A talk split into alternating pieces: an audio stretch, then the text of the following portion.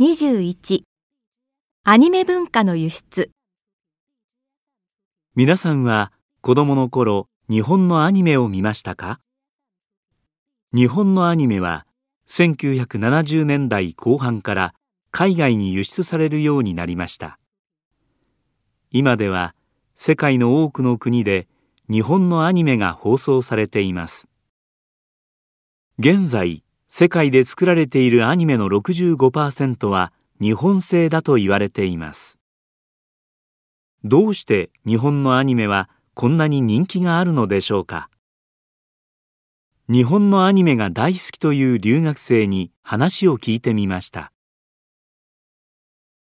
日本のアニメは小さい子供だけじゃなくて中学生や高校生が見ても面白いんです。それに絵も綺麗だし私が日本の文化に興味を持ったのも日本のアニメを見たのがきっかけなんです。ある研究所の調査によると1992年からの10年間で日本の輸出総額は1.2倍しか増えていません。しかし文化や芸術に関係する輸出は3倍に増えたそうです。